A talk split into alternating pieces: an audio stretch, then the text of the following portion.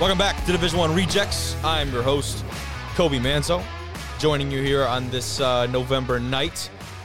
It's going to be a fun episode. We got a lot of great stuff to talk about because guess what? The playoffs are almost here. We got one more week of the regular season, and then we earned into some very, very meaningful football.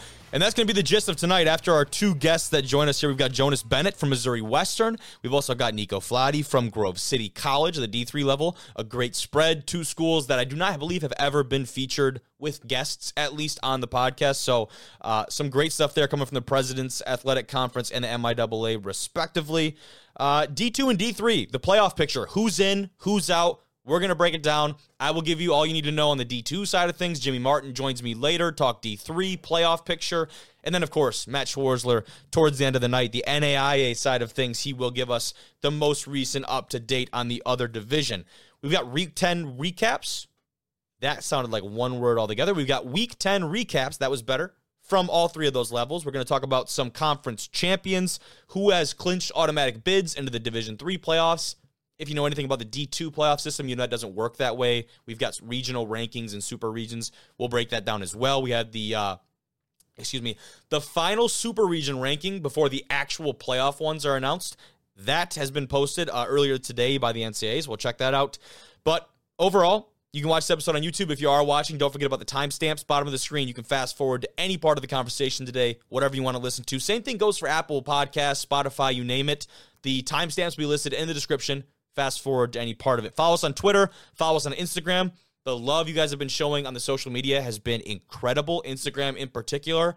I just took a peek at we've gotten 400 followers in the last 3 days. Thank you guys so much. Don't worry. We are going to be continuing to give back to you guys. We'll be announcing the t-shirt winners of our latest giveaway as soon as this episode is coming out. So be excited for that one. But thank you. Thank you. Thank you so much. It's been a great time to be a part of this podcast. But before we get into any of that, let's go with our weekly awards, the D1 Rejects Weekly Awards. We're going to start with our Game of the Week selections for Week 10 here. And if we take a look at these, the one you will realize, that's why we're having the guys on tonight, at least the one from Missouri Western. This game was incredible. I'm going to pause it. I want to play the audio on this and set the scene a little bit for you. Pittsburgh State, the number 2 team in the country, obviously undefeated in MIAA. Missouri Western, they play spoiler, 31-30. Pitt State's got one more chance to make this happen. Listen to the call on This Is Incredible. Pitt 30, 4th and 13, Gorillas at the Griffin 33. Pennington in the gun, 2 receivers each way. Back to throw, gets hit, the ball's free. Western recovered. Dakari Streeter, the strip sack, and his buddy, the 6th-year Griffin, the 3-time All-MIAA senior, CJ. That's awesome. The energy in that call, we talk with Jonas later about this. That moment, that entire game was just fun to watch and be a part of. And this final moment kind of summarized it. By the way, the black uniforms for the Griffins there, some of the cleanest in Division II. Those are incredibly clean. With the yellow cleats as well. Woo! Missouri Western pulls off a huge win there. They're seeing themselves almost cemented into the regional rankings. Division III side of things, another WIAC contest. There were great picks at all levels. Obviously, there could have been different suggestions, but we chose this one because of the playoff implications right here in this one. You got La Crosse taking a close win, a nail-biter win over River Falls. River Falls going for a field goal very late at the end of this one, and they come through and block it to seal the win with only 4 seconds to go. La Crosse has just been playing out of their minds. This win seals and clinches at least a share of the WIAC championship and a home playoff game. While River Falls now, you're looking at a team that it's probably going to be one of the first ones out of the playoffs. We'll talk more about that with Jimmy later. A team that's been in the Call Resistance Bowl the last 2 years, not where they wanted to end up at the end of this one. Still a fantastic football game. NAIA side of things, Dort takes down Morningside. Morningside had won who knows how many GPAC conference games in a row. I believe it was up in the 70s before this matchup. Dort comes in and knocks them right off. 28-24, the Defenders take down the Mustangs. The Mustangs' only other loss this year was to number 1 Northwestern College. They were actually featured on the wrong side of a couple Game of the Week selections. But shout out to Dort for making those big-time plays. They are a force to be reckoned with over there in Iowa. Otherwise, though, our Player of the Week awards did not disappoint either. We've got some ridiculous stat lines for you. We'll start off with Braden Long from Slippery Rock. They are poised right now as the #1 seed in their super region. He is a big part of that. You can see that 23 for 27, 400 yards and 5 TDs for the kid. He's thrown to a couple really talented wide receivers, one of them being Kyle Sheets. We talked about a lot on this particular program. Otherwise, God, that is a stat line. Micah Kretzinger with 8 tackles, a TFL, a forced fumble. He had not 1, not 2, not 3, but 4 interceptions. One of them returned for a touchdown. There were a lot of great submissions for players of the week. I'm sorry, nobody is topping that stat line. That is ridiculously tough to do. As a linebacker, by the way. As a linebacker, 4 interceptions for the kid from Saginaw. Then we've got our D1R athlete, Sean Stevens, making some big plays in Ferris's win over Davenport that we'll talk a lot about later. He had a kick return that he took to the house for 100 yards. He cribbed it. He had 2 interceptions as well. One of those was a pick six. Those are just kind of in addition to his big-time kick return that came at a crucial point in the game for Ferris over their top 15 game versus Davenport. On the D3 side of things, how about Destin Chance? He's already won the award once this year. Again, when you have a stat line like this, we simply cannot refuse him. From Illinois College, 31 for 35. 532 yards and 8 TDs. Incredibly efficient. I don't know what that average is. It's insane. He also had 7 carries for almost 70 more yards. Like, that stat line is insane. I don't even think he got Conference Player of the Week, though, so I don't know who the hell won that award. We'll take him on that stat line, any day of the week, any week of the year. Finally, though, Jared Martino. I shouldn't say finally. D3 Defensive Player of the Week. He put up a hell of a stat line as well from Framingham State. 10 tackles, 5 of them were solo. He had a TFL. And then the big play of the day, the interception he took back to the house for 99 yards, was a really great clip. It's on his socials, I know, so be sure to check that out. For a big fella, guy who plays up on the edge of the defensive line, a little bit in the linebacker core, kind of that outside, for him to make that play and hustle and bustle 99 yards to get the TD, that was big time. Special teams-wise, Zach Poff, little Alma, shout-out, one of the Scots. He had 2 kick returns. One of them, he took 93 yards to the house. Also added, you can see some nice yardage on the offensive side of things. Finally, in the NAIA scene, Terrell Hookfin. How about this stat line? Listed as a wide receiver on the Texas College website. Guess what? He was dealing. If he was a wide receiver, these numbers are even more ridiculous. 19 for 32 with 336 and 5 TDs. He also got it done on the ground. You can see those stats as well. Defensively, it was Darian Lewis from Bethel. Had so many stats, I had to shrink them down to fit them on the graphic. What the hell? That's impressive.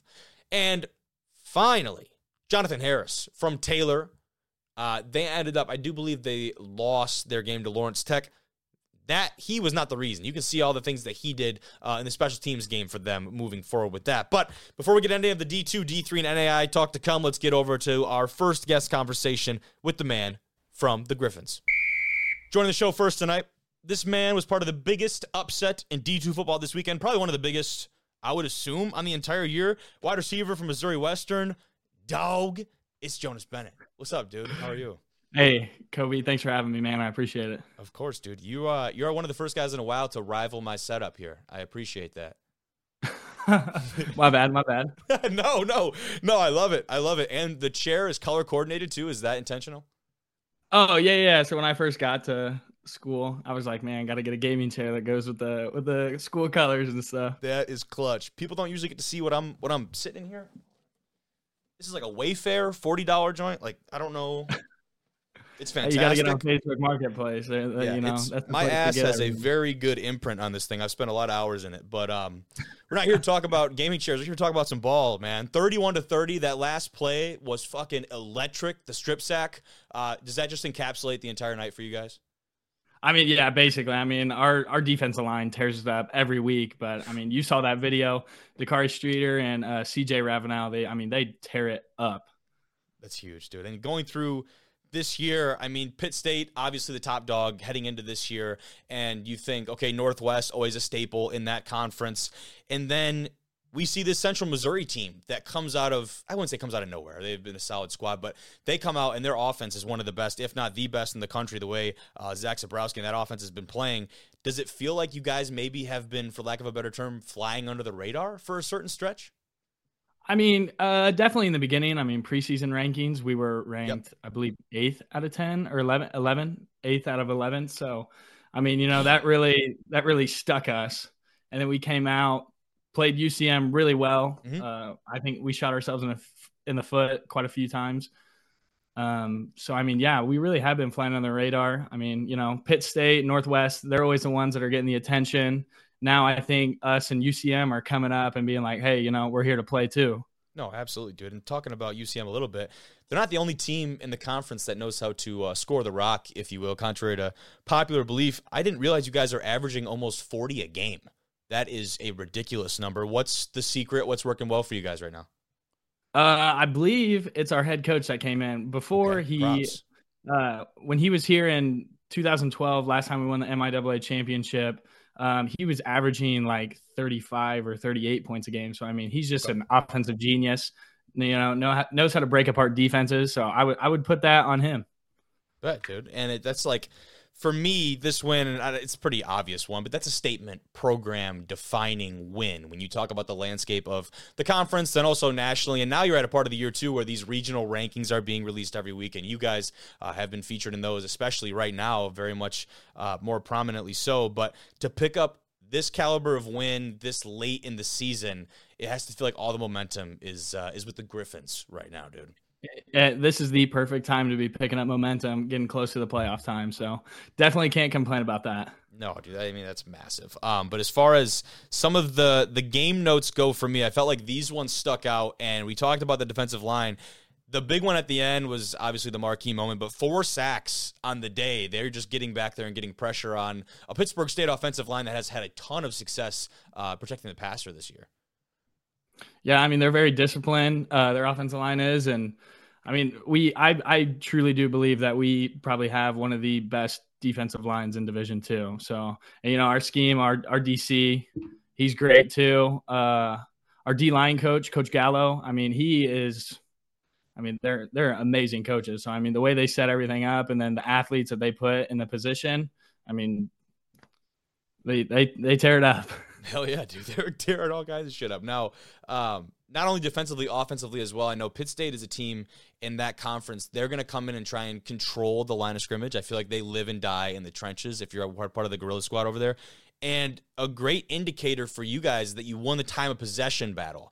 Talk about that. Did that feel like sometimes there's games where you win it and it feels like you were on the sideline for most of it? What was the dynamic of that feel-wise on the sideline? Man, I mean, it was just so like back and forth too. I mean, honestly, it was still pretty close, but I know that in their past games, they've been the one to control the ball. So, you know, when we were on offense and we had the ball, I mean, you know, that we showed them that we were in control at this point. We didn't care that they were ranked second in the country, undefeated, whatever. Like, you know, we just went out there and, I mean, played ball. No, that's huge, man. And talking about your team coming into maybe the spotlight a little more, coming into these bigger games with that confidence, that mindset. I think you're a great example of a guy who's come up and now is starting to fill these very big shoes at your position, being the, can I say, the wide receiver one for you guys, and being a guy that when the time comes, they want to get the ball in your hands. How have you grown into that this year and your position, and a guy who's been a part of this program for multiple years?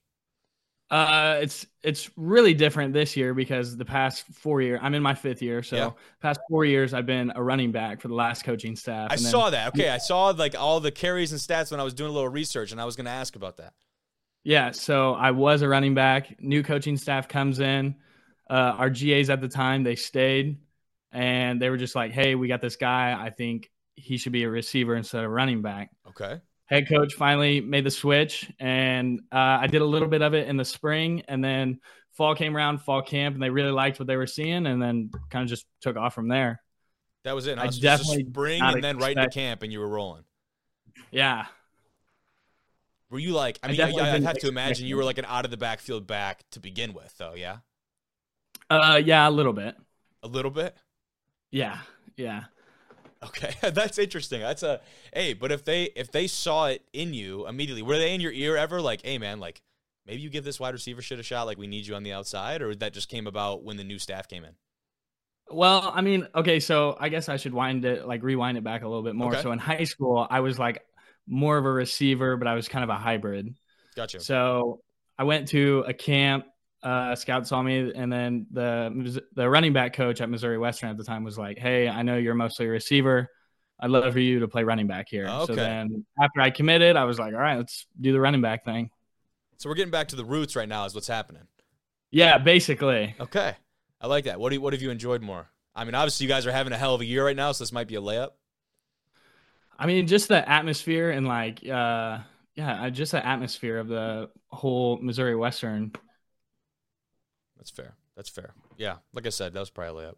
But wide receiver or running back, I kind of meant. Like, which one have you? Oh, okay. Okay. My bad. I mean, in this offense, we're on the run and shoot. So, yeah. I would say receiver right now. Yeah. Oh, yeah. And then plus, looking at our running backs, I mean, we're leading the MIAA in rushing. So, hello. I mean, I don't think I'm, taking anything away from them. We have three really good running backs that, I mean, they'll be all right, huh? They're destroying defenses. That's awesome, man. And I think something when you look at conferences, I know we talk about the GLIAC a lot on this one because of our relationship with that, but there's obviously these inner tiers of conferences, right? And you've got these guys that usually dominate in the GLIAC. It's the Grand Valley and the Ferris States of the world. And then you have a Davenport, like these last couple of years, who's been trying to maybe edge their way into that upper echelon of team. And we've talked about a little bit of that tiering in your conference, and it felt like last year to now, you guys have maybe made a jump, and now the challenge is obviously sticking around.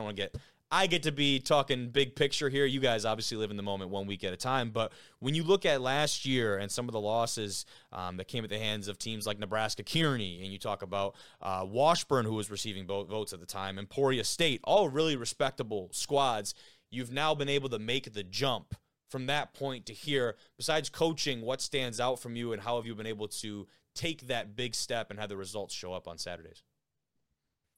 I mean, at the end of the day, we just take one game at a time. We don't care, their history, who they've beat, who they haven't beat. I mean, we just go out and try to win every week. It doesn't matter. Yeah, I mean, we obviously know we're in the talk for playoffs, but right now, I mean, we just got to go get Southern and not give them a reason to keep us out. Great coach answer.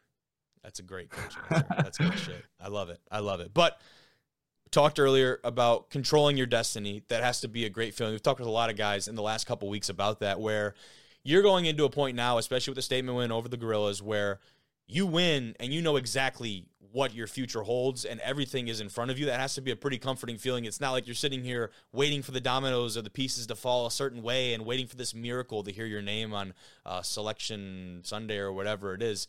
Talk about that and being able to control your destiny and just see everything that's right in front of you.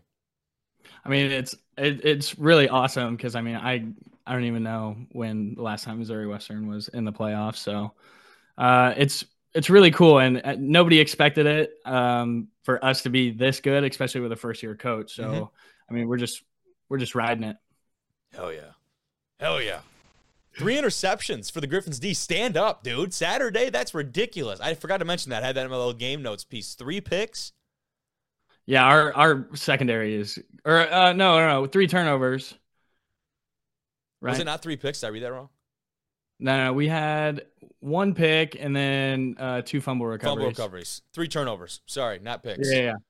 Still, that is ridiculous momentum. Like, sudden change – is all get out. Your offense has just got to feed off that. Oh, yeah, no doubt. I mean, it was their second drive, and we made them fumble inside, I think, the 10 or 15. And then that, that's where we got our first points. And then the interception was, I mean, it was right off of fourth down, I think we punted or something, I think. And then our DB, Sammy Taylor, made a jumping interception. And the last one was a strip sack by Dakari. Yeah. Which I think everyone in the nation saw that one. Yeah, they better have, dude. If they haven't, they need to look at it, because that was – the call was awesome, by the way. Shout out to your – I don't know if it was the radio or the broadcast guy, but the call was electric. I think it was on the broadcast. He did a great job of kind of encapsulating the moment right there. That's Tommy Rizak. I mean, he is honestly, I'm hands down, he is the best announcer in Division II, no doubt. Shout out Tommy, man. I loved it. It got me excited watching that. That was pretty sweet to see. As far as the sudden change goes, I remember in high school, we had our DC, Brad Thomas, an awesome dude. He would be – we going through practice. Sometimes you get those practices, you just get lulls, you know what I mean? Everyone kind of gets – especially late in the year. And he'd come running onto the field. Sudden change. And 1-0 and 1D lines up, and you go after it like that. You guys have got anything like that over there with the Griffins or no? No, not that I see. You need it. Let me get in coach. I'm usually locked in. I'm not seeing what else is going on. I mean, I think the whole team gets really excited when something goes right. Yeah. If anything, our coaches are holding the whole, team back. Okay. Making sure we don't do anything crazy. That's good. That's good. No, we can roll with that. But we talked about all of it leading up to this last week for you guys. The playoffs still very much in front of you, but regular season not over yet. Talk about what you got to do to get it done against Southern this weekend. I mean, we just got to go into it and, not be on our high of beating Pitt State, but going into this game, knowing that we have to beat them so we don't give, whoever picks, the people for the playoffs like, oh, well, they beat Pitt State, may have been a fluke because they lost to Southern.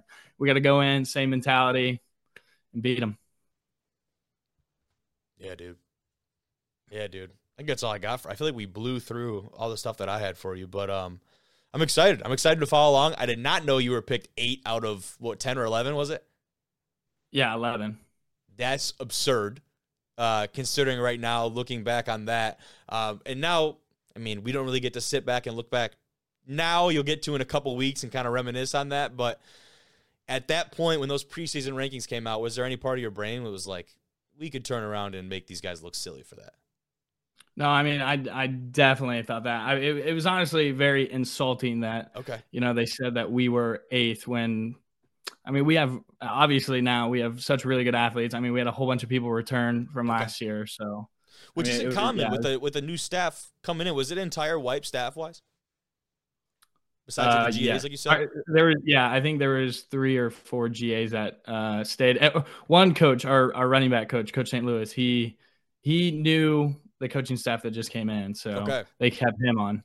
So even then though, with almost an entire sweep of that to get a lot of guys like in your situation where you're a 5th year to come back and embrace that, because typically people know what comes with a new coach and it's not success. Typically, glad you guys are breaking that narrative a little bit, but how was it getting the buy-in from all those guys to come back and really buy into potentially a whole new culture and scheme?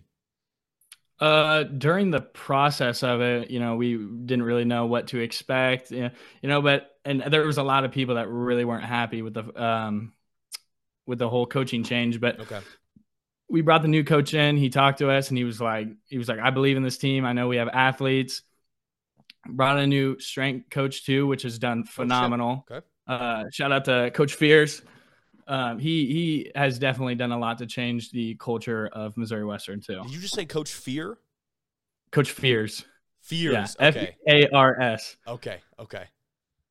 We might have to shorten that to Coach Fear. I mean, that would be electric.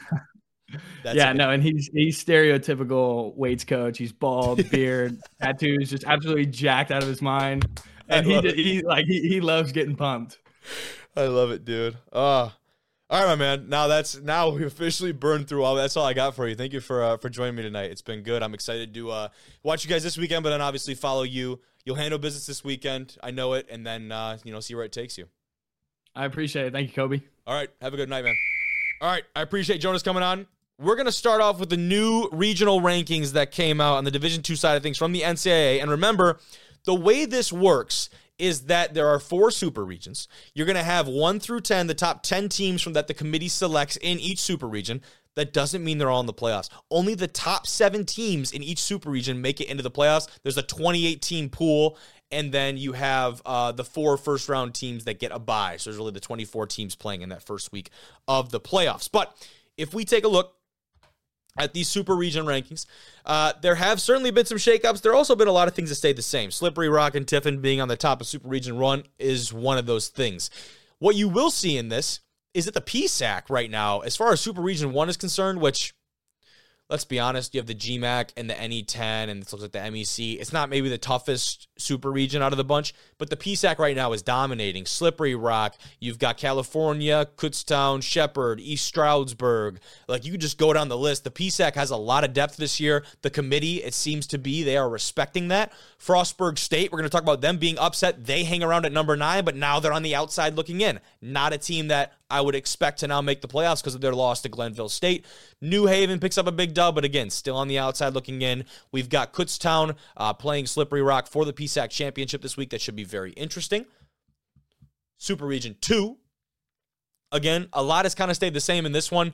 We saw Lenore Ryan get knocked down a peg last week after their loss to Wingate. They bounced back in a big fashion. They're still a very efficient offense and team in general. Benedict, Delta State still stand atop, although Valdosta and West Florida from the Gulf South very much still in the mix. The team that I'm kind of excited about is that number 7 right there, Virginia Union. We're going to talk about their game here shortly. And they are still very much in this. At 9-1, they control their own destiny. They're going to be playing that team at number 6, Fayetteville State, in the CIAA Championship this coming week for the conference title. And then you've got some squads like Limestone, Miles, Mars Hill lost a double overtime game. That's going to have them basically out of the playoff race this week.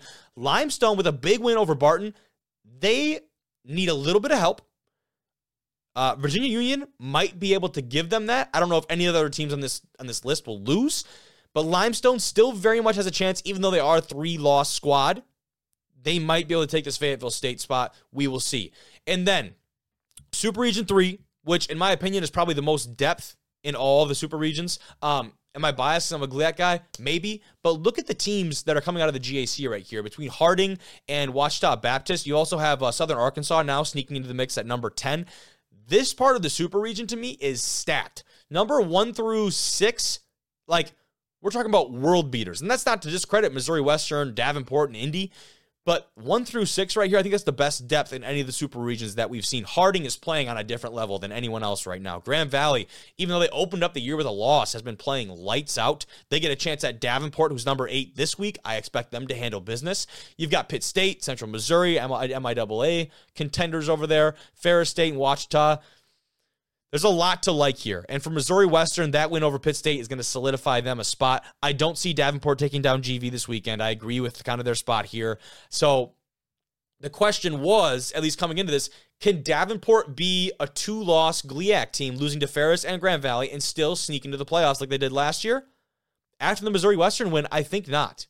Because you have Ferris State, who already took them down. Grand Valley, if they do handle business against Davenport, has locked up their position. Pitt State and Central Missouri will handle business, as well as Harding and Ouachita, who have already played each other.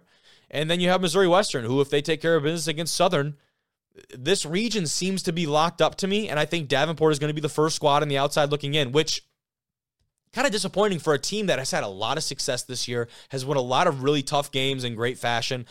But when it comes down to it, you're still just not at the top level of the GLIAC. I could absolutely bite my tongue a week from now, like 5 days from now, if they come out and stun Grand Valley. And if they do, I would love for someone to bring up this clip. I don't see it happening, but this Davenport team might be in a really tough spot in this Super Region. And in Super Region 4, another region with some great depth because you have the NSIC in here. I think that adds a lot of it. But not to discredit the RMAC, the top two teams, Mines and Western Colorado, both playing a different brand of football right now. They look incredibly solid. You got Central Washington and UTPB, who have both been playing lights out as well. I do believe they have a matchup this week in the last of the year against Central Washington. They get a chance at Permian Basin. I'm excited to see that one. And then I guess I should say the reason I'm excited to see that is you have a very prolific passing offense. We've talked a lot about those Falcons over there against a really strong secondary from the Wolves and from Central Washington. They've got some guys like Tanner Volk in that secondary that are going to make plays that can generate takeaways very quickly. So we'll see how that one shakes out between number 3 and 4. Then you have the NSIC mix that comes into play here with Bemidji, Augustana, Minnesota State. Mankato is interesting to me. They just won a shootout against Winona, and now they have to win and get in against Duluth this next week. If they win that game, I don't see a reason why they get denied from the playoffs, but that's not a gimme. Duluth is a very competent football team. Wayne State, Nebraska on the outside looking in here in this region. Angelo State and Kingsville, I don't see them really making a push to get in here, but that all depends. Can Minnesota State take care of business? I do believe Augustana plays Bemidji State this last week. I will double-check that, but I do believe they played this last week to decide the NSIC, and that could be a game that, I mean, I don't really know which way that goes, to be honest with you here. Let me double-check that real quick. I thought that was the case. Yes, so that is home for Augustana. Bemidji State coming to town. That's the biggest game of the year for the NSIC. That is deciding the conference champion. Now, both those teams with one loss. Does losing in that kind of environment bump you from the playoffs? I hope not. Both those teams are playoff quality and caliber teams. I don't know how the committee thinks. I'm not on it. thankfully. That would probably not be good. But that's kind of the Super Region deal as far as Division II goes. Let's go into talking about some of the recaps from Week 10. And I think I'd be at a disservice to start anywhere else than Ferris State at Davenport. That's number 4 at number 13. And for Ferris State, this is a team with 2 losses. Now, granted, one of them was a loss to a Division I Montana team that I believe is like top 5 in the country right now. And you notice that on the regional rankings right here, I'll pull it back up. Ferris State is listed at 7-1. They're not listed at 7-2 because that loss against a Division I opponent does not count. And the whole reason behind that is because at least I'd assume. I don't know. I'm not on the committee. I already said that. But the committee doesn't want to penalize Ferris for going out to schedule some great competition and ruining their playoff chances. So they're listed at 7-1 right here as opposed to 7-2. But even with that being said, this was a must-win for Ferris over a ranked Davenport squad. They get the job done. It was not easy, though. You talk about Davenport coming out, scoring first. Myron Harris gets a tud. And then Ferris really started to pick up the pace. But Davenport went into halftime with a lead, 10-7. So I don't want to make it seem like it was a very one-sided squad. That's when Sean Stevens stepped in. His kick return at the start of the second half. You talk about winning those last couple minutes going into halftime and those first couple minutes coming out of it. Those are momentum times. You have to capitalize on those. I think a lot of people talk about that. Sean Stevens does that for Ferris. They score. They would also go ahead and score again and again. They'd score 3 unanswered touchdowns, hold Davenport to a goose egg in the second half. They stepped up big time. This was at Davenport as well. Sean Stevens with a pick to almost basically seal the game, his pick 6. So he came up really clutch for Davenport. And that was kind of the cliff notes of that one. And I think, you know, we talked about it. Can Davenport sneak in? I don't really think they can, which sucks because this is a really talented Davenport team, probably the best of the last 2 or 3 years, I would argue, at least that I've seen. But looking at the box score in this one, we continued to get a healthy dose and a healthy mix of Malik Mitchell, and Carson Golker. For Davenport, mostly Jason Whitaker. He was not his efficient self on the day. 4 interceptions from the Northwestern grad transfer. Very uncharacteristic of him. The passing attack for them has been great, but D1R athlete Preston Smith did still have a day. 6 catches for 89 yards. Love to see that from him. He's had a really solid year, but the X-Man from Ferris, he outdid him. Xavier Wade, 8 catches for 127 and a tud. I mean, he has been the model of consistency for Ferris State. Just as well, their D-line. How about 6 tackles for loss and a couple sacks, 3 sacks on top of that? Not only were they generating turnovers on the defensive back end and the secondary, that defensive line continues to get after it. You talk about guys, too, even that linebacker core like Major Dedmond. He's a dude that continues to get after the football. But enough of that talk as far as Ferris State goes. Let's move over to, how about another great upset this week? McKendree at number 11, UIndy. And this University of Indianapolis team, who was undefeated coming into this contest. This was the last game that I expected to see an upset, but McKendree pulls it out, 21-16. This was a really tough one. The Bearcats were 3-5 heading into this. This is not a team that has been surprising people all year.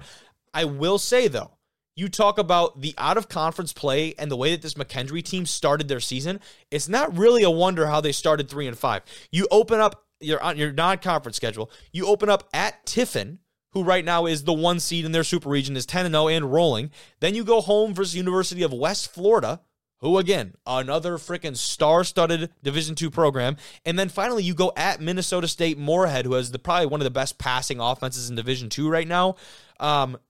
That's a really tough non-conference slate. They started the year 0-5. They've won 4 straight. Shout out McKendree to be able to turn their season around just like that. Lost a tough one in their GLVC opener against Truman and then another one for Southwest Baptist. They've gone on, rifled off 4 wins, looking to continue that success with William Jewell and even up their record at an even 500. How about a tale of 2 halves for the McKendree Bearcats. That's really impressive. And that strength of schedule, I think, is going to make your team better, but not going to help you make a little bit of a playoff push there, huh, McKendree? Now, UIndy, barring anything crazy, when you look at these standings, I don't think they're going to be a playoff team. They're in a very similar situation as Davenport, where you have to win out because of this. You know, you have a loss like that, and all of a sudden the rest of the super region has really upped their game. So now that 1 or 2 extra spots that are in that top 7 from a year ago, no longer there. So this UND team, even if they win next week, they're still going to be on the outside looking in, I do believe, in Super Region number 3 because of the depth that we talked about. A one-loss UND team is not going to make the cut. That's crazy. That is that's really wild. And it sucks because they're a very talented football team. And again, the name of the game, Gavin stuck up for Indy. He threw for 239. He threw also for 2 interceptions. When you're turning over the ball, that's what's generating these kind of upsets. The quarterback for McKendree, Caleb Fisher, no interceptions. He did have 3 TDs on the day, and they were getting the job done. They rushed for only, well, their net rushing yardage was negative 16 yards. That's insane. I know that accounts for sacks as well. They end up gaining 60 yards, but when you add in the net, negative 16. How about their receiving game, though, is where they got most of it going. Kendall Abdur-Rahman, 5 catches for 138 and 2 TDs. He's the MVP of the game for McKendree. Obviously, Suckup played a great game as well, along with their defensive secondary for generating those interceptions. They got some great special teams play from the Bearcats. They're rolling the second half of the year. Shout out to them. We've got number 25, Mars Hill at Tusculum. This one went into double overtime. And now this had actually some really big playoff implications as well for a Mars Hill team that is on the outside looking in their super region, trying to make a playoff hunt. Safe to say that's just about over. Tusculum takes this one 29-27. And now, because the Pioneers clinched the Mountain Division in the SAC, they'll face Lenore Ryan in the SAC title game. That's at Tusculum. Lenore Ryan, still the heavy favorite in that one. But the fact that Tusculum gets to host that, I think is pretty big time. But again, Mars Hill, that is a terrible loss for them. Not because it's a bad Tusculum team, it's a great Tusculum team, but a terrible loss in timing for them because of where they are at, trying to make a push in those regional rankings. Now they are certainly going to be left out, I do believe, unless they get some major help. Tusculum, though, look for them to make some noise. They play a really good game against this Lenore Ryan team, then you never know what happens. If they come out and beat them, I don't see it happening. Couple more game notes here. Virginia State at number 20, Virginia Union. How about the environment here? 15,000 strong to watch this one, the two in-state rivals. Union comes out on top 30-20, and you look at some of these stats, man. I mean, they're pretty incredible. A lot of turnovers in this one, 5 interceptions between the two teams. The ball was being just batted all over the place, and after this win for a Virginia Union team that right now is 9-1 and playing some really good football, this, my friends, is the next step for the Panthers over there. The CIAA championship game between Virginia Union and Fayetteville State. This is a huge one. We talked about it in the the regional rankings. Those two right next to each other. Who takes this one? I don't know, but it's going to have some very big playoff implications. If they can knock off Fayetteville, Virginia Union does open up some potential other opportunities for other squads in that region to come out and sneak into the playoffs. So that will certainly be interesting. But otherwise, notes kind of on the box score a little bit here. Jada Byers continues to be that guy. He had 155 on the ground. Very much still a dude. How about Jackson Roy the third? He 3 catches, 127, and a TD for Virginia State, who has struggled a little bit the second half of the year, but still a very quality football team and a quality win for that Virginia Union squad. 2 more here, games to talk about. We got Minnesota State at Winona, and we talked about it earlier. The must-win this week for Mankato against Duluth, they're out of the playoffs. Because of the depth in that super region, you have to win against Duluth, and you have to do it probably in a convincing fashion, and you're in. Winning, you're in right now for Mankato. 49-42 against Winona. That is a lot of points. Did not expect Winona to put up that much. Kudos to them and their quarterback. Again, though, interceptions, turnovers end up being the Achilles heel of the Warriors here. I think one of the biggest notes from this one is that Sheen Butler Lawson is very much back. He had 172 on 20 carries and 3 TDs. He had kind of struggled. I don't want to say he dropped off the map, but he kind of struggled these last couple weeks. Good to see that he is very much still a guy in the backfield for the Mavericks over there. We really appreciate Sheen. He's come on the show here a couple times. But some other great performances in that one. Offensively, an absolute shootout. Did not expect that from the Northern Sun. People call that the Big Ten of D2 football. Yeah, I've never seen a Big Ten score be 49-42, at least not in a while. Finally, though, GMAC, big-time playoff implications. You've got Findlay at Ashland. Findlay coming into this game in a win-and-get-in kind of situation, control-your-destiny kind of situation. They have Ashland, and then they have Tiffin. If you win those games, you control your playoff hopes. But Findlay, Can't get it done. The Ashland Eagles come out on top of this one in a nail-biter, 37-35 in quadruple overtime, 4 overtimes. Wow. Wow. That's unreal. I mean, that is ridiculous. Some really great performances in this one. Both quarterbacks throwing for quite a bit of yards, 1 turnover apiece. But how about Desmond Libertis? He was, from Ashland, one of the nominees for D2 Offensive Player of the Week. 11 catches for 220 yards and 2 TDs. He was balling his ass off. So was Cam Childers for Finlandia. For Finley on the other side of things, 10 catches for 174 and a TD.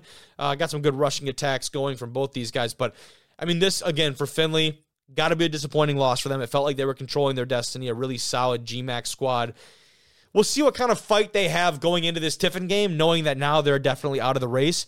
Can they play spoiler, to Tiffin's 1 seed? They're not going to knock Tiffin out of the playoffs by any means, but can they come in to Tiffin, play spoiler to their 1 seed in Super Region 1 and make them have a tougher battle? Who knows? Still a lot to play for them over there, obviously. Other game notes before we go to the other guest, we have... We talked about it, Frostburg State. They're upset by Glenville State. Now their playoff hopes dwindling.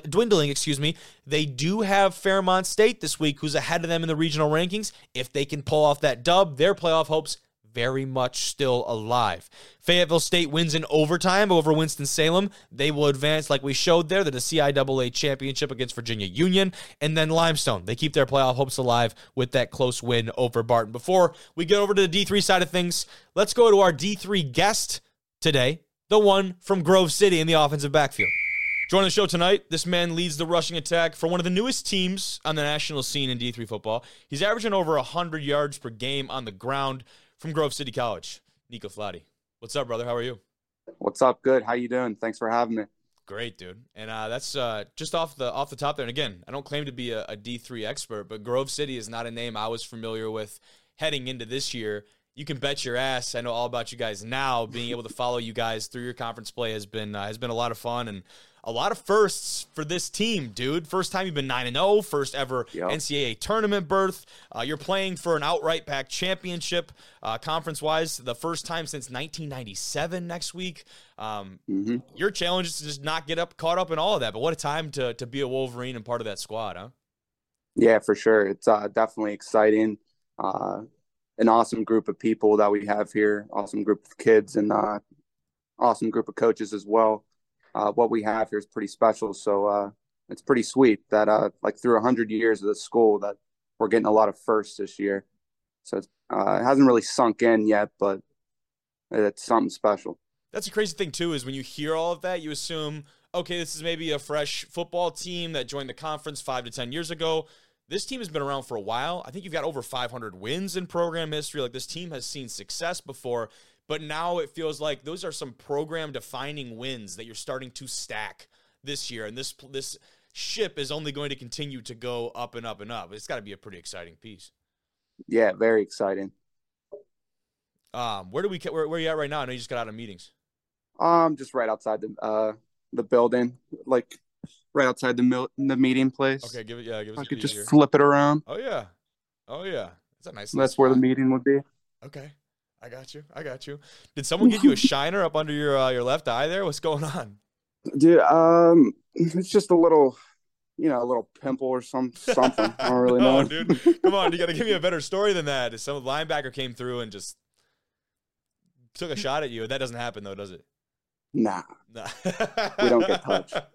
We don't get touched in practice. I love it. But talk about the excitement. We talked about a lot of firsts for this team, man. Obviously, the team, the coaching staff, everyone in that locker room is got to be up on this. What about the school, and how have they been able to support you guys and come out and really get around this team?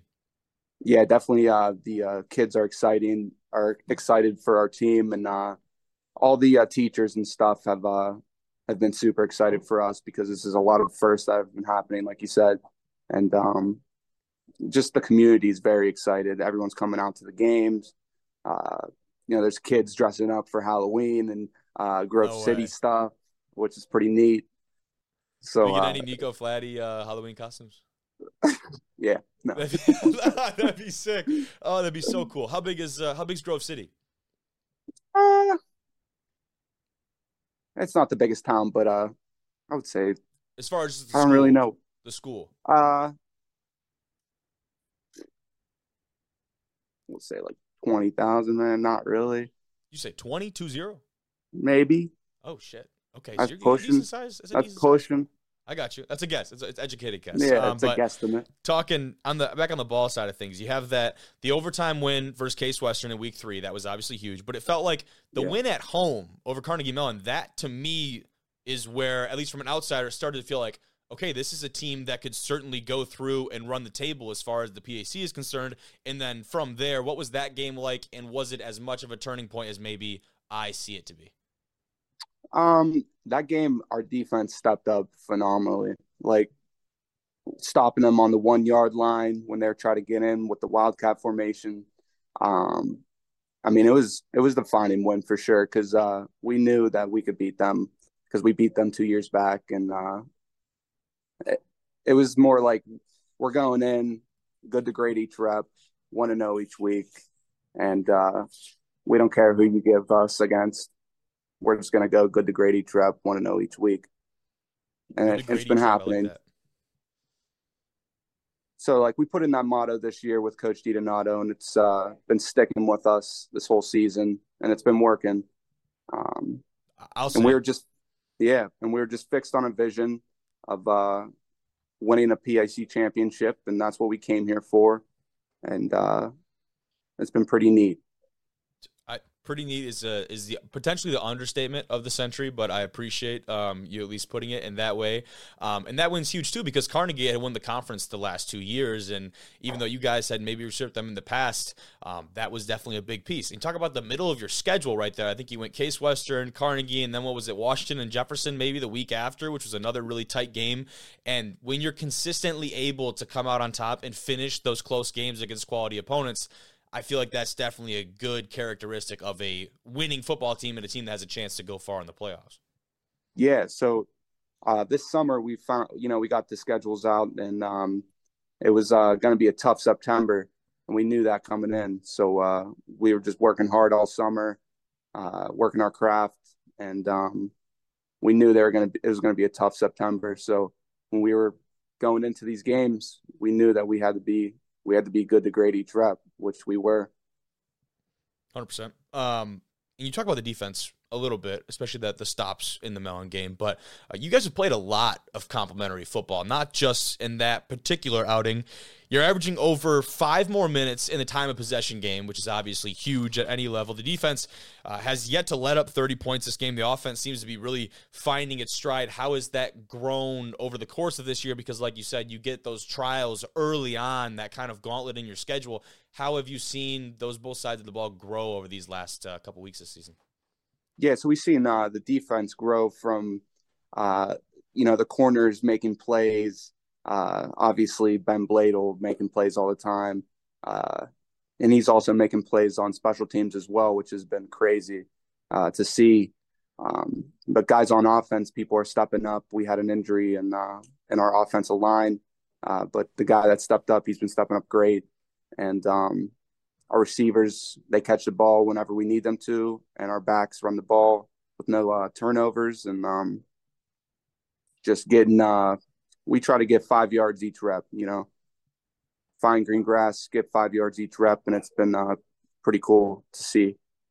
Yeah, 100%, man. And that's like just a lot of fundamental ball over there, right? Not trying to do anything too fancy, too special. You do your job. You do your, what's the coach is saying, the 111th, right? Everyone doing their 111th, and that adds up to be something pretty special. But that next man up mentality feels like, and you talked about it there, it's been a huge part of this team. And I'm just trying to read through a couple of the recaps and other things. It feels like there's been a lot of guys who have come into maybe some bigger shoes this year than they've had in the past. You've had some talented guys graduate in the last 1 or 2 years that maybe have won a lot of accolades. And now you've got some maybe younger guys coming into some big shoes and filling them. And it seems like they've done a great job of rising to the challenge. I know Shea, is it Aitken? Yep, Shea Aitken. That's what I was thinking. He's definitely been one of those guys, right? Yeah, so he came in clutch during that Carnegie Mellon game, coming up with some picks and strip, a sack. He was all over the game in that Carnegie Mellon game, and that was a big key to us winning. He's been pretty. He was a running back at first when he came in, and when they put him to corner, He didn't put his head down and pout. He just kept working his craft, and when his name was called, he did what he had to do. There's been a lot of guys kind of in that situation stepping into maybe some new roles for you guys over there? Yeah, for sure. We can go with Luke Jolly, who's a offensive lineman. He's 6'7". He's been working his tail off this past 2 weeks. I mean, I've been running behind him. He's been doing really well because we had an injury at offensive tackle and guard, and he's been stepping up very well. Yeah, that's big, man. When you can have people come in and continue that level of play, right? When you have that person come in at whatever position it is, and the level of play doesn't drop, and your team can continue to pick up right where they left off. But obviously, still a game to play. We're not looking ahead to the playoffs yet, even though you guys have clinched, which has to be a huge weight off your shoulders. Still 1 week. You've got Teal coming up this Saturday. Talk about what you need to do to get that one done. Yeah, we just got to, again, go to grade each rep, 1-0 each week. You love that shit, don't you? Oh, yeah. Yeah. It doesn't get old. Yep. But can't take anyone lightly in this conference. Of course. Even Teal. They've been better than they have been in recent years, racking up a few wins. But we're going to go in, do what we do, and we'll get that. If we win, we get this Mercer County Cup, which is like the county around here. So it's like we'll get that, and we'll see who we play on that Sunday, that selection show.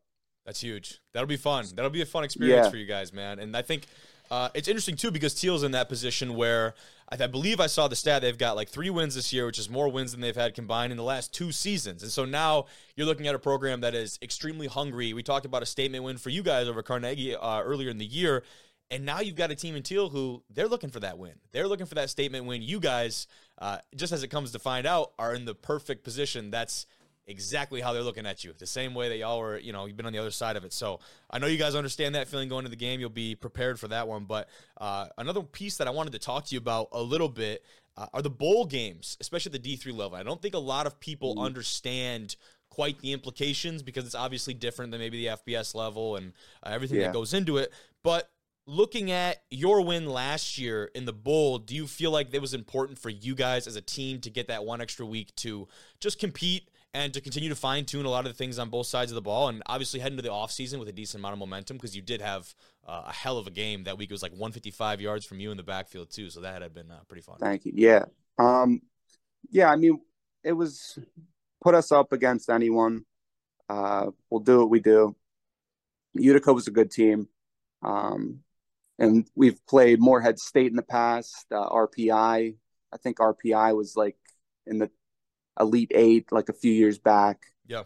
If I can remember. So so these are legit teams that we play in the bowl games. So I mean, it's pretty cool to not only beat those teams, but like beat them by a large amount of points. So to show like the selection board that the PAC isn't something we're not just bad teams, like, because they pick one person. They've been picking one team from the pack in the recent years. So yeah. I think if we pick 2 teams this year, I know Carnegie Mellon could get in. Shows a little bit more depth in the conference than maybe people believe, huh? Yeah, for sure. No, that's big. And with the bowl games being said, and I'm sure that was a great experience for you guys, how awesome is it to be like, screw the bowl games, we're going to go play for the whole thing this year? Yeah, I know. That's gonna be cool. We've been saying the bowl games are nice, but we want something else. We want more. We were sick of just winning the bowl games. We wanted that PAC championship that we've been working for, and we finally got it. So this story isn't over. We want to keep going. We want to make a nice run in the playoffs and hopefully ultimately win the whole thing. But we'll take it 1 week at a time, and like we've been doing. So. We'll see. Doubt, dude. No doubt. Try not to get any more pimples under the eye there. We're going to need a lot of photos this postseason. All right. But that's all I got for you, Nico. I appreciate you taking a little time to come on here, brother. Thank you. And good luck this week. I'm going to be excited to keep following you guys, man. Thank you, Kobe. Appreciate it. Of course.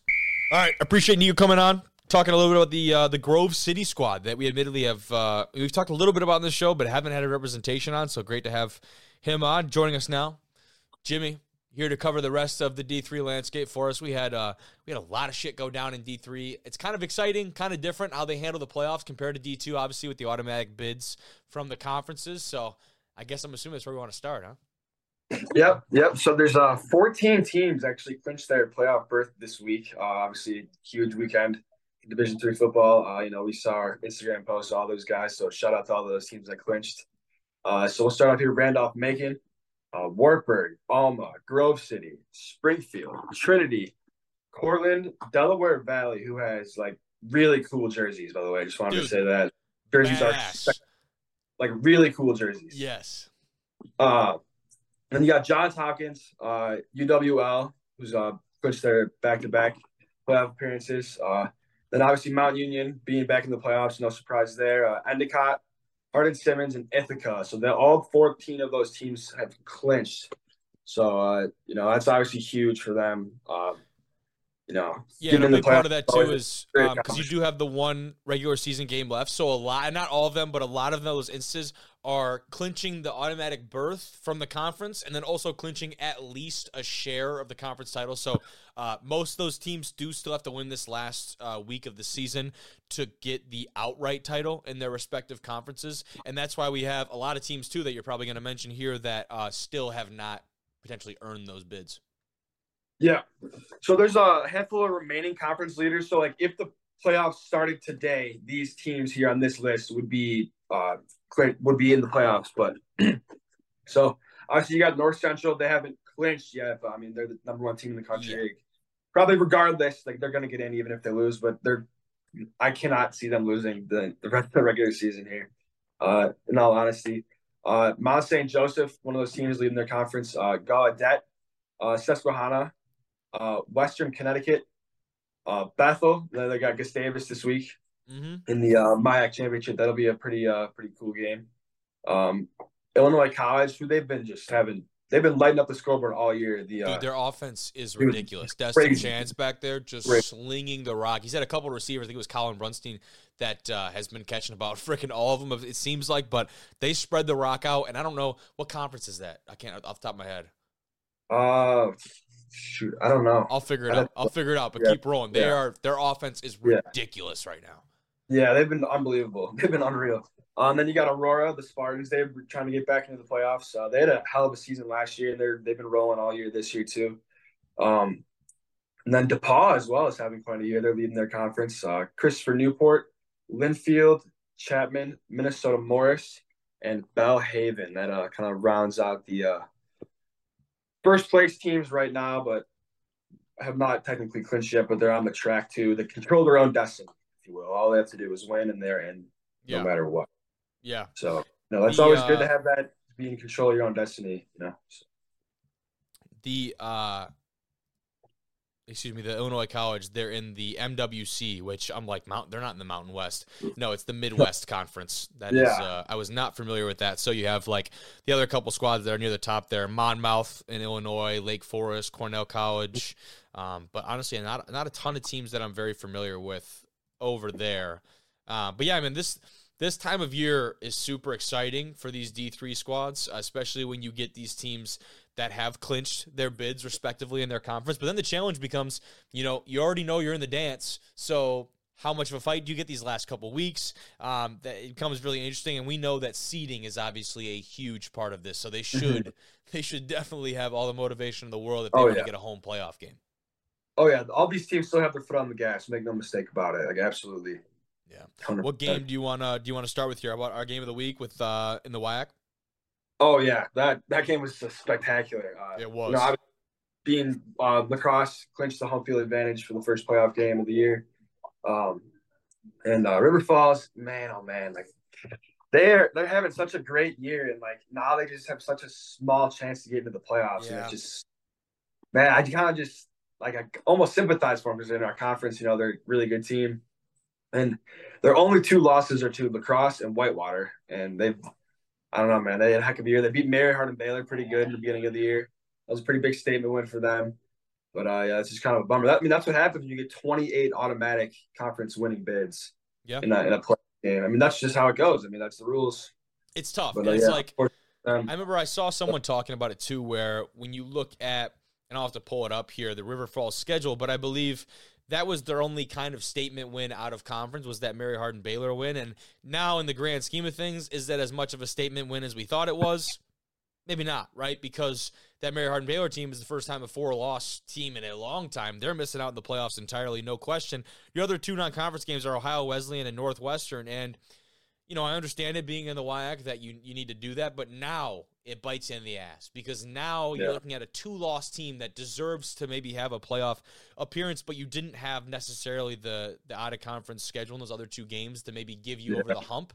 And I think you're right. When you give all these automatic conference bids to these teams who are coming out on top, you're going to fill up your playoff picture very quickly. I think that's why the Division II realm has kind of changed so much. We see a lot of 2 and even a couple 3-loss teams in these regional rankings at the D2 level, and I think it just goes to show they understand that the strength of conference that they play, and like you said, they're losing to 2 teams that are going to probably be in the playoffs. We know Lacrosse is. We're assuming that Whitewater's probably going to sneak in there as well, at an at-large. Yeah. As long as they win this week, they're definitely going to get in there. I mean, and who do they have? You know, off the top of our head. I got you. Hold on. No. Stevens Point. Eau Claire. Yeah. So, Eau Claire. Relatively safe to assume they'll be all right. Yeah. I have a feeling they'll be fine. Yeah. But no, I mean, talk about, dude, that game, the environment, how it came down to literally the last seconds. Like, it was an instant classic. And you kind of mentioned, like, for a River Falls team that over the last couple of years has seen improvement, this felt like it was their year. The Top Gun offense, the Cobra Kai defense. The verbiage was off the charts for the River Falls guys over there. But they come up just short. It feels like they're probably going to be in the Isthmus Culver's Bowl, like, one more year, man. They've been the last 2 years, correct? Yep, as long as they keep... So long as they beat Oshkosh this week, they will be in the Isthmus Bowl for the third year in a row. That's right. They still have to win against the quality Oshkosh team. Yeah, I know, but I'm sure they're probably getting sick of the Isthmus Bowl, unfortunately, over there. It's a weird. They're a hell of a team. Like, I saw them in person. They're really good. Yeah, but yeah. Absolutely. And credit to them to be able to come back in this one. They were down at one point 31-7, dude, and it felt like it was a big comeback. Yeah, it was all Lacrosse. It was all Kaiser Helterbrand and company. Caleb Blaha turned on the Jets in the third quarter. And, the offense as an entirety, they started to really come alive, and they scored a lot of unanswered points. At the end of the day, just not enough. That block field goal to close things off. I mean, that was tough. That was tough to watch, dude, at home. Crazy. Oh, man. Wild game. Man. Wow. Yeah, but let's move on. I saw that clip. It was just nuts, dude. Yes. That clip was ridiculous. But Johns Hopkins and Dickinson with a pretty tight one there. Yeah, this was a wild game. So it started off pretty early. Dickinson actually had an early head start in this one. And then early on, 96-yard kickoff return by Princeton Douglas. So that was pretty crazy play in that game. Johns Hopkins finished the game on 21 unanswered points. Hello. Dickinson... now eliminated after their third loss of the year. That kind of puts them out of it, unfortunately, for them. And then Johns Hopkins clinches a playoff berth with this one. Huge game. Obviously, winning and going on 21 unanswered points is always just, like, so fun probably for them. Like, that comeback win. Awesome. Put on the gas, like, that's it, taking it home. So yeah, and I think this Dickinson team was expected to put up quite a fight because talk about heading into this game, only 2 losses on the year, one of them being to RPI, who was receiving votes at the time, and we've seen gave Ithaca a really close game into overtime and has played some really good football throughout the year. Their other loss coming to another 17-ranked Muhlenberg, and we saw what they did against Johns Hopkins, right, when that came down to the last-second freaking miracle just for Johns Hopkins to eke their way out of that one. So this Dickinson team, I don't believe it was any surprise that they held their own in this, but like you said, now you're a 3-loss team in the Division III realm, and that spells a lot of things. It does not spell playoffs. No, unfortunately not. I mean, they hit the cap. They had a nice year. They gave Johns Hopkins a hell of a game, obviously, but yeah, 3 losses isn't going to cut it, unfortunately, in Division III. So look at an RPI team that's now in a very similar situation. They had the 1 loss heading into this week against Ithaca in overtime, and that could be something where, okay, you leave it at 1 loss, you're really pitching yourself a decent chance. Hobart comes out and takes them down this week, and that was something I certainly did not expect. And now RPI is in that very similar spot. And D3 is just, it's so stingy, I think, just because of the amount of teams and, like you said, the automatic bids. Oh yeah, I mean, it's tough. It's really cutthroat. I mean, you have to win all the conference games. I mean, obviously, they're not conference games as well, but you know, winning your conference is just so huge. Yeah, 2 rushers for Johns Hopkins over 100 yards in the day. One of them was the quarterback in Bay Harv. The other one, Spencer Ugly. They had 132 and 129 respectively. So getting it done on the ground a lot, Johns Hopkins, and that's, I guess, not something you usually associate with a late comeback. You think maybe through the air a lot more. They only had one receiver with 40 yards or more, and Cole Karate, who had 126 and a tud. That's pretty big time. But this Johns Hopkins team, I think, is still very poised to make some noise this postseason. Yeah, oh, for sure. I mean, they're poised for a hell of a season, for sure. Absolutely. Mount Union, though, we've talked a lot about their schedule and how, you know, they're much like North Central. When you're in the regular season and you're inside of your conference play in the OAC, you just don't have a lot of competition. I mean, they're blowing teams out left and right ever since week one, really, and as far as their conference play is concerned. Finally, they get what we thought was going to be a tough matchup against number 13 team of the country and John Carroll, who put a beat down on Baldwin Wallace, who's made some great moves in the out-of-conference start to the year. We saw them open up with Whitewater. Mount Union left no doubt, dude, did they? No, not at all. Mount Union had the problem. That's crazy. 49-14. Wild. That's just, I mean, I did not expect it to be a 35-point game. I did kind of expect Mount Union to win this game, in all honesty. I mean, I'm sure you probably did as well. Yeah. But in this fashion? You know, 35 points is crazy. Like, that's wild. Like, man, but I mean, now it's tough, though, because, like, John Carroll obviously being a really good team, but did them at 2 losses. Now they might be on the outside of the bubble looking in, like kind of similar to Muhlenberger, River Falls, or something like teams like that.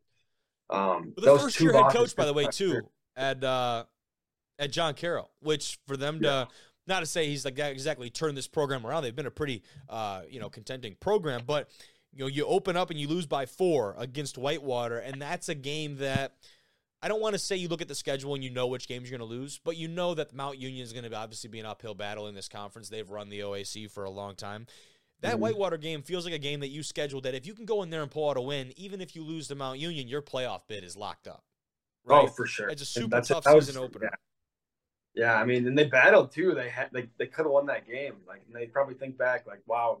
I bet you in that locker room after the game, they definitely were thinking, we should have had that one. And like, you look back on their seasons, like that was the game they really should have had, you know, because obviously the Mount Union game was kind of tough. But Braxton Plunk, incredibly efficient every week, 29 for 35, dude. He was surgical, 281 and 3 tuds, and then Ruby Wayne continues to just put on a clinic. I think he has just been unstoppable for them on the outside. That's been a lot of the conversation about their squad. The John Carroll, though, their offense was actually really proficient in this one, even though they only put up that amount of points. They definitely matched Mount Union in a lot of ways, but some costly turnovers and timely possession errors, I think it ended up what cost them, among other things. But tough stuff, tough sledding there for the Blue Streaks.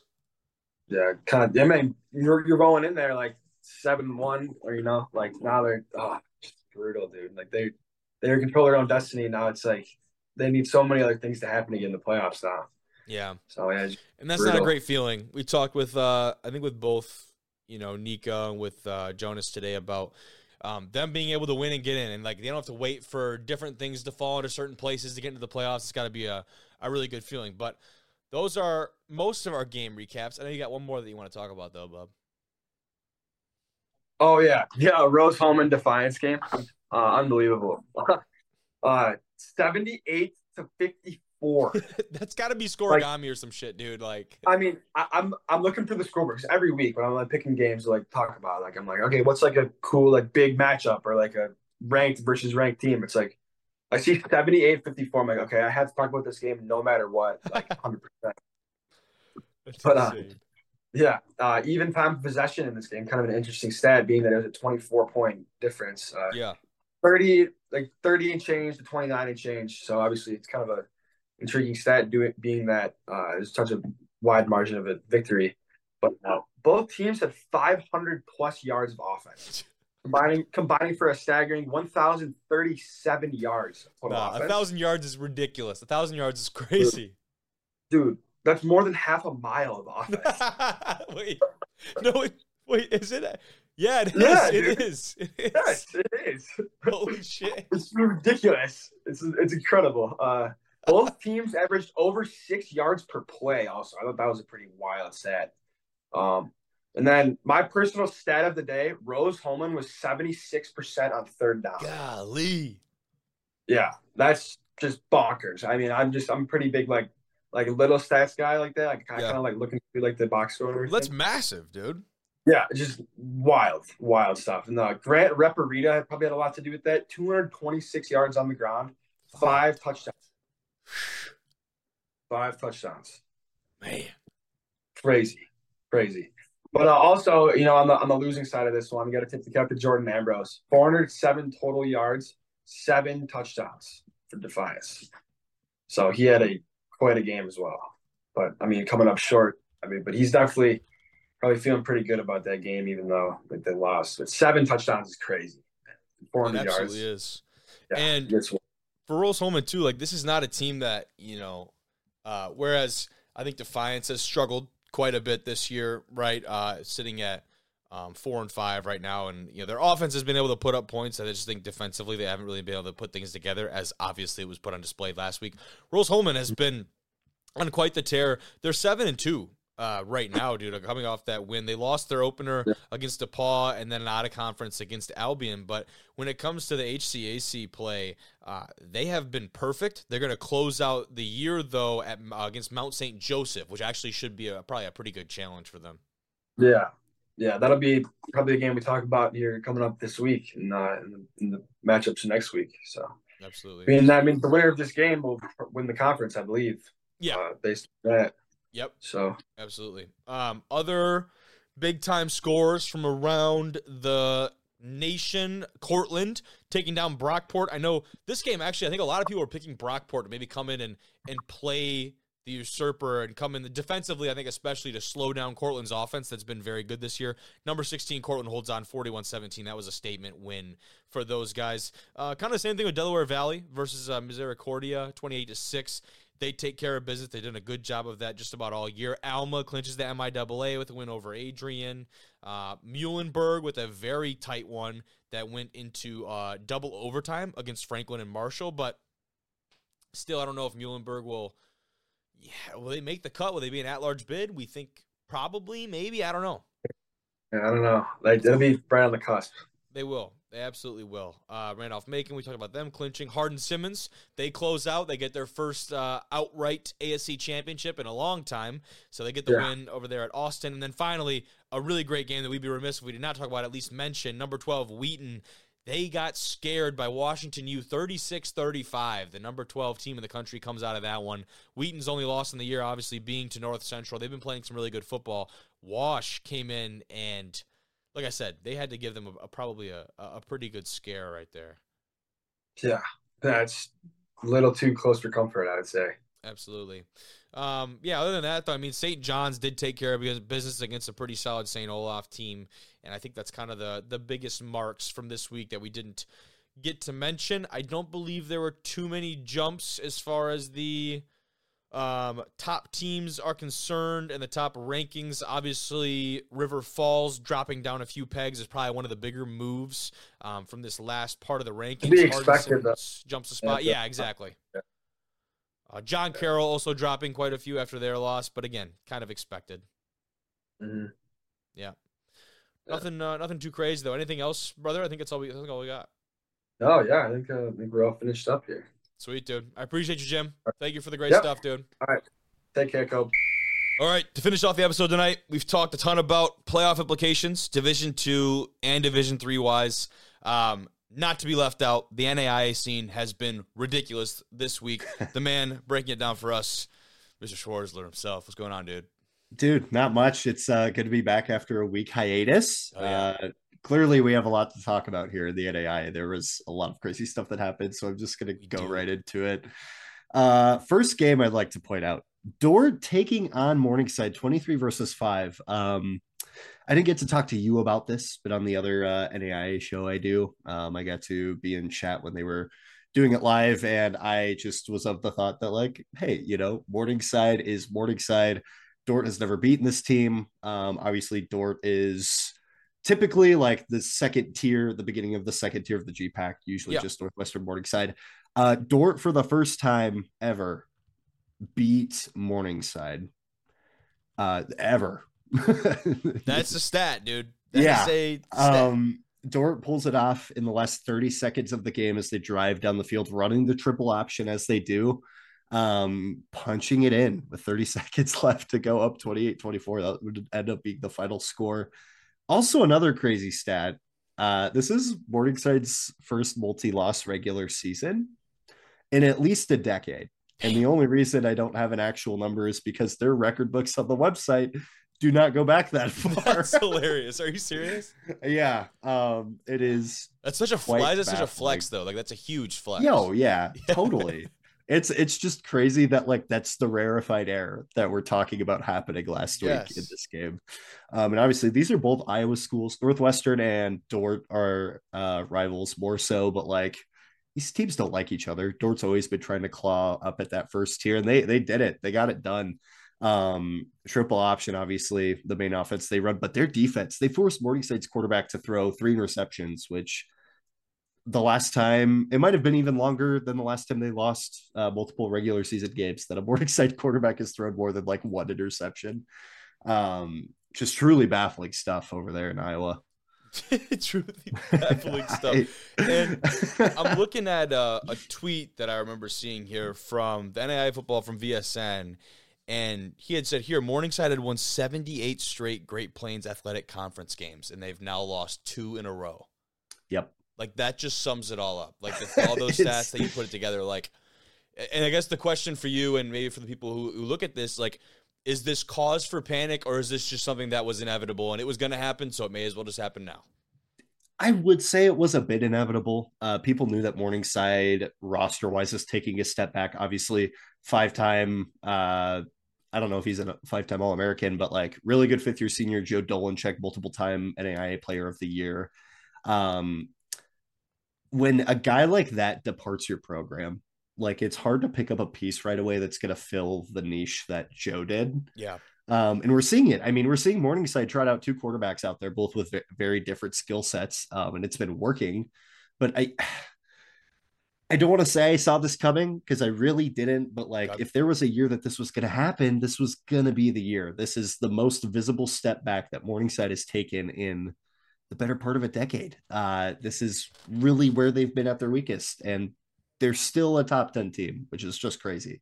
Yeah, absolutely. And their record, still holds some really quality wins outside of even their conference. We talk about their opener against Benedictine, who was a top 10 team at the time. We've seen what they've been able to go on and do. Now, that was a very close margin win, but a win is just that. It's a win. So the fact they've been able to, even like you said, when they take a step back with their roster, maybe they don't have the same level of talent, they're able to maintain their level and their style of play, I think, bodes well for the future. And again, it's not like this team is going to just fall off the tracks and evaporate.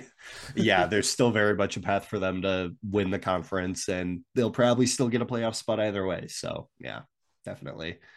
Yeah, that too. And that's where it's interesting, where, like, we've talked a lot about the D2 playoff scene, and then D3, and now to talk about the NAIA. And I guess, admittedly, I don't know how the NAIA playoff scene works. I'm very familiar with the Division II and D3 side of things, which are very different from one another.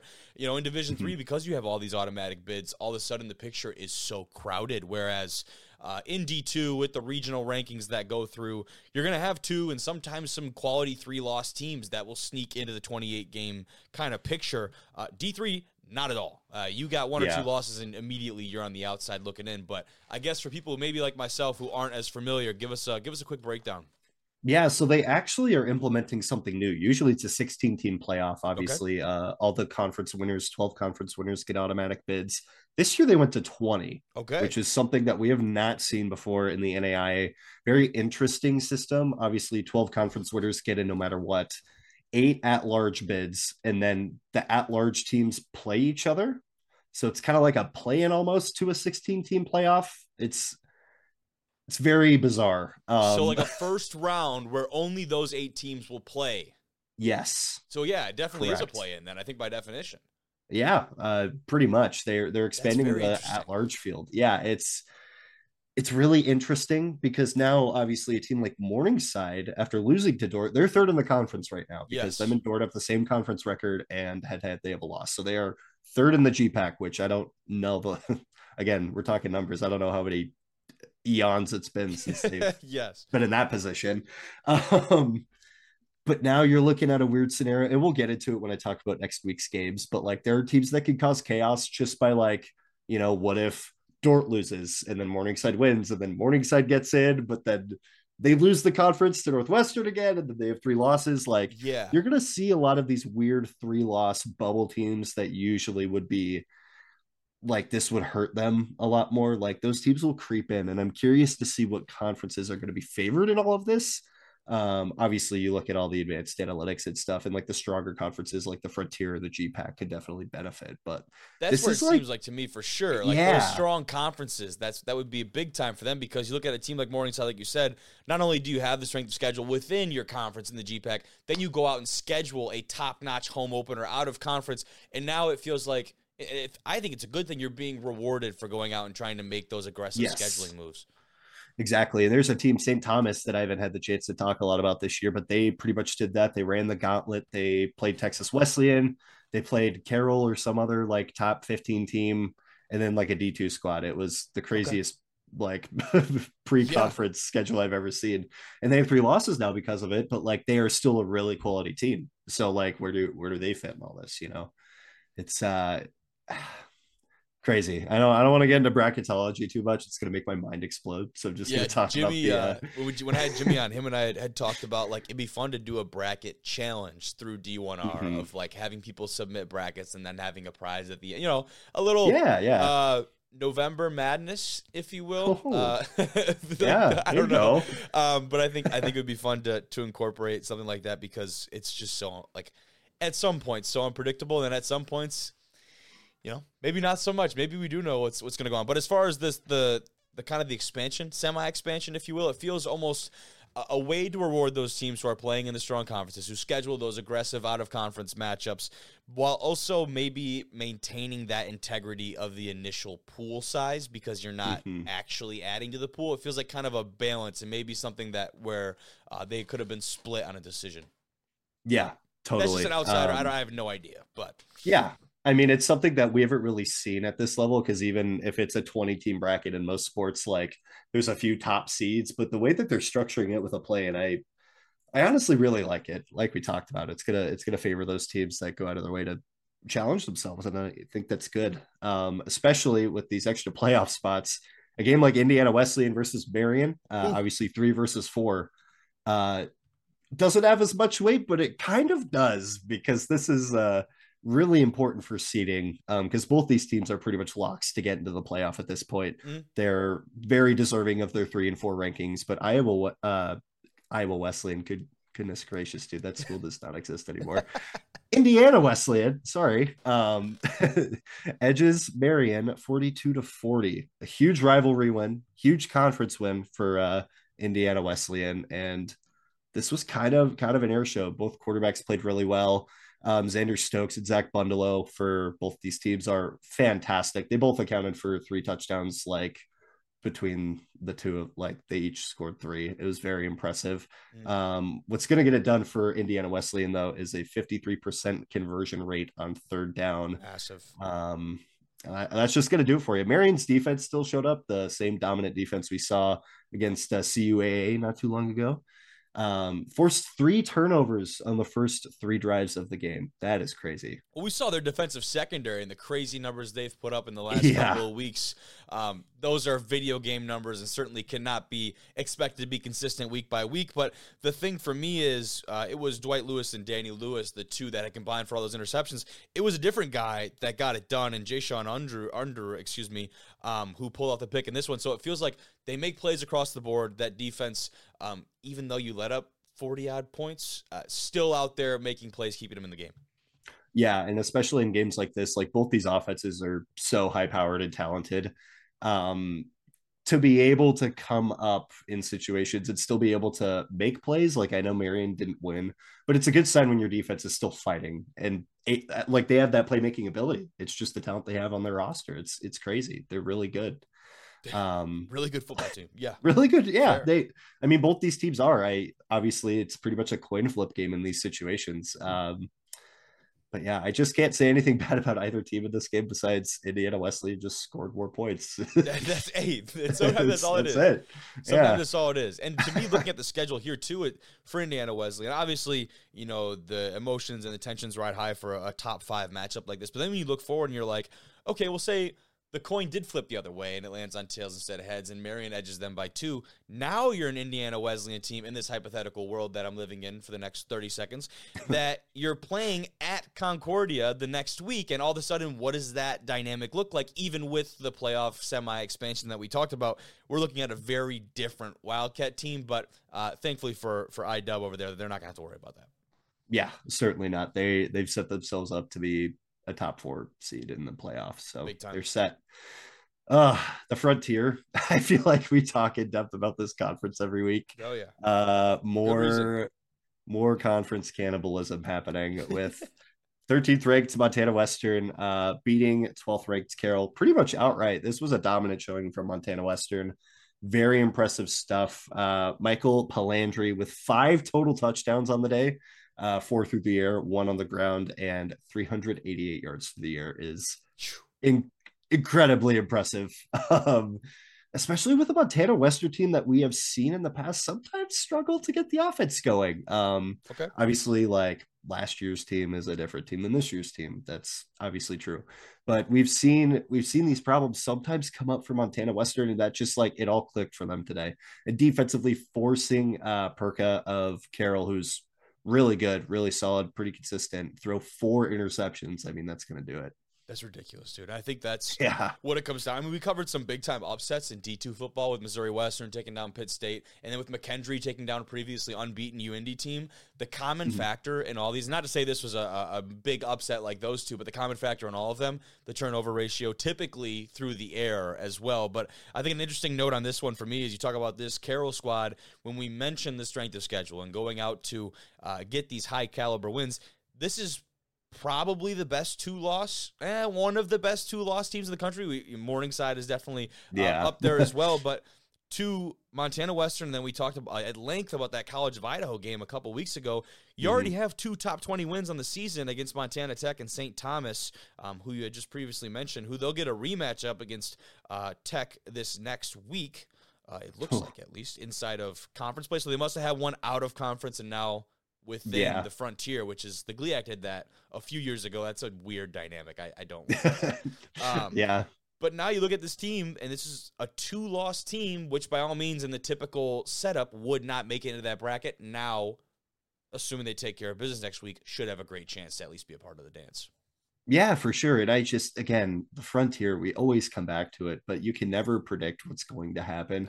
I'm just really impressed with this Montana Western team. I really am. I had question marks about them going into the season, just with, you know, the guys that they were going to be able to put out there and get it done. And they figured it out. They clearly have. And I'm very happy for them. Very happy for these guys, you know. A hell of a logo, by the way, for that Montana Western squad.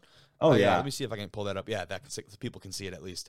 A little, like, an interesting take on the bull. Just straight red on the dog. Mm-hmm. I love that, dude. I think that's sick. Dog. Yeah, it's good branding. We can always appreciate good branding. I love that, dude. No, that's huge. And like I said, I think the playoff, because I did read a little bit about that before you had come on here. I think the playoff kind of structure, switching that up is only going to benefit the game, at least in my opinion. Yeah, 100%. I'm excited to see it implemented. So I don't know. There's so much football left to be played, though. But before I mention those, I think I should mention some other results. Obviously, not as in depth, but Ottawa, Kansas beat Kansas Wesleyan 27-24. Huge upset there. Ottawa pretty much locking up their side of the division over Kansas Wesleyan, which is rarefied air for Ottawa. That's the KCAC, correct? Yes. Yeah. Really, I can't believe I'm saying that Ottawa, like, that's so weird. That's so weird. This is obviously Ottawa, Kansas, fantastic flag football team. They're one of the pioneers of women's flag football, won the national championship a couple years in a row. Oh yeah, dude, their women's team is insane. Sick.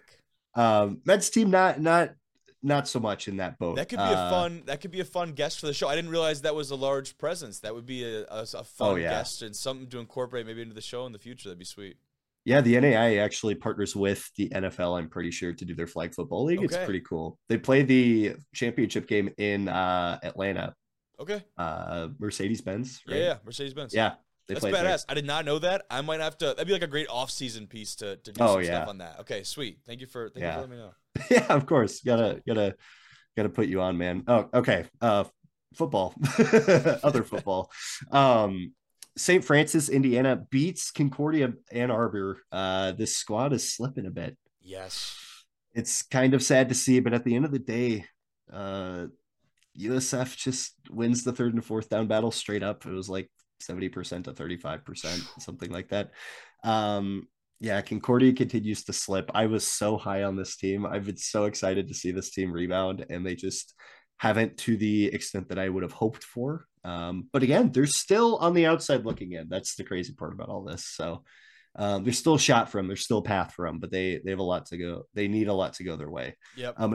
In Evangel too, a team that's pretty much a lock to get in at this point, 10-0 on the season after beating Southwestern College, another team who we've seen take a big slip this year. They were just a month ago, pretty much had this, their division locked up dead to rights, and they just have fallen off the face of the earth. The wagon, the wheels have fallen off fully. So close win for Evangel, 17-14, but they get it done. So lots of good, like, important football was played this weekend, which is always fun to see. I love that. And it's only going to get, as we obviously go these next couple of weeks, it's only going to get bigger and bigger. And it's nice, at least for us, because then you're not trying to cast this wide net and just try and get everything. Your scope gets more and more, increasingly more narrow, and then we can hopefully provide even some more in-depth other conversation and other things. So I'm excited for that, because personally that's what I really enjoy, getting into the nitty-gritty of stuff. But at the same time, you have this weird tightrope of giving everyone the representation and trying to, use the platform that way. But selfishly, I loved being able to dive into like four games and just like, let me just get out the tape, watch this stuff, and just come on here and spew nonsense for a couple hours. Yeah. Yeah. It's a blast. Absolutely. But we have a poll to look at too. New top 25 poll in the NAIA dropped the other day. Morningside obviously falling to 12th because they lost, but Dort has not passed them. Don't know how that works, but okay. Yeah, we'll go with it. Dort moves up to 17, just still pretty generous. They move up 5 or 6 spots from that win. Big one. But besides that, obviously we see Southwestern, and Concordia drop out. And Friends, Louisiana Christian jump back in. This is pretty expected. Montana Western moves up a couple spots. Carroll drops a few spots. It's just kind of how it goes. It feels like these are pretty locked over there. Yeah. So obviously those like 20 to 25 spots are always going to be changing. But as we get closer to the playoff and these important games are played and decisions are made, like, it's going to clear itself out. So yeah, absolutely. I think it's actually fun to have a little bit of parity towards the end of the year because typically you don't see that. I think the first couple of weeks, I think, are usually pretty exciting because you start with a lot of those non-conference matchups.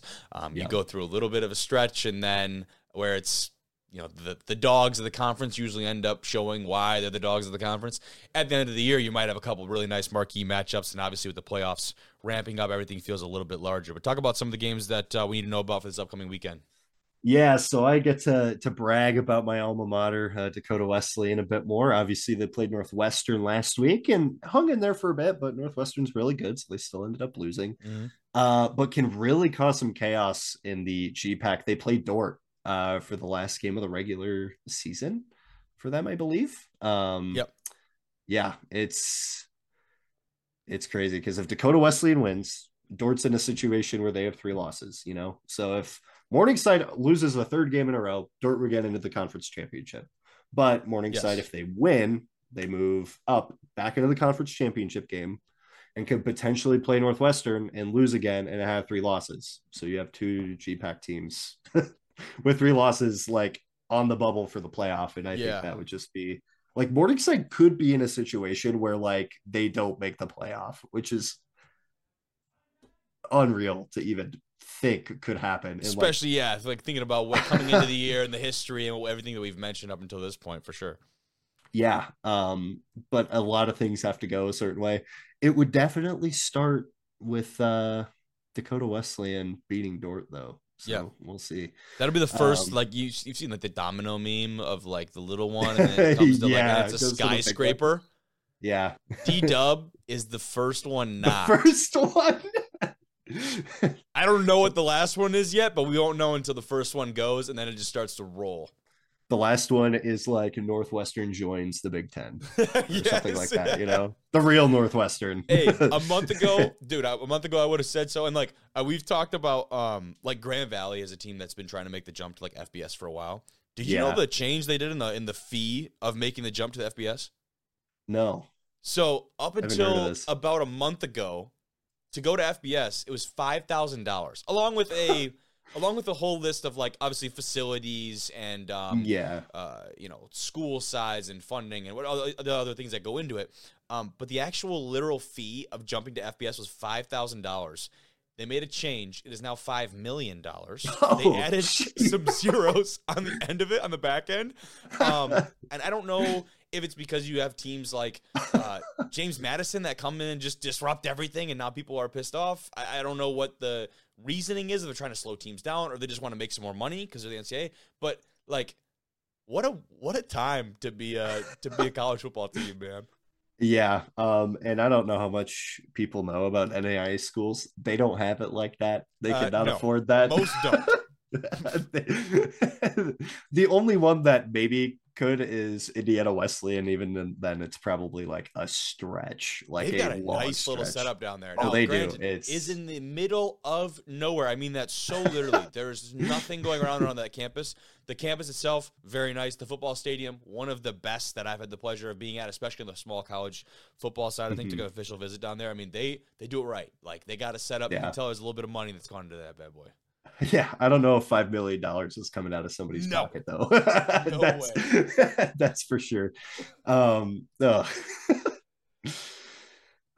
Speaking of, now that we're talking about Indiana Wesleyan, they play Concordia, Michigan. Yes. You know, big MSFA game. Obviously, Concordia on a bit of a slip, but you get a chance to play a top three team in the country at your place. You have enough talent to get it done. Like, this is a game you need to get up for if you're Concordia, especially because this is your playoff life pretty much on the line here. Oh yeah. So yeah, I don't think they'll be lacking any fuel for this one. This is a kind of win where I'm sure they had it marked at the beginning of the season. They've got it marked now. This is a statement win for a program that, like you said, maybe has taken a little bit of a slip. They're trying to show people that show people like us that we're just full of it on here, you know? Yeah. Yeah. I mean, if we weren't full of it, we would be doing bigger and better things, you know? So that's why we're here talking about NAIA football. Hell yeah. Hell yeah. But there's so much good NAIA football to be played, like Bethel, Tennessee versus Lindsey Wilson, the Mid-South. I mean, wow. This is another one of the big three in the Mid-South, because obviously Georgetown is the other team at the top there. Huge implications here. I don't want to say playoff spot on the line. I think Bethel, Lindsey Wilson, and Georgetown will all get into the playoff. Okay. But, I mean, losing doesn't help you at all, obviously. So seeding-wise, especially. You know. Yeah, there's a chance that the loser of this game could get screwed. So, big one there, big rivalry one there. Again, it just means more there in the Mid-South. That's what they say, right? Yeah, right. What I hear. I think it might be a different conference. No. It has South in the name. I'm thinking of the right one. Right. Benedictine takes on Mid-America Nazarene.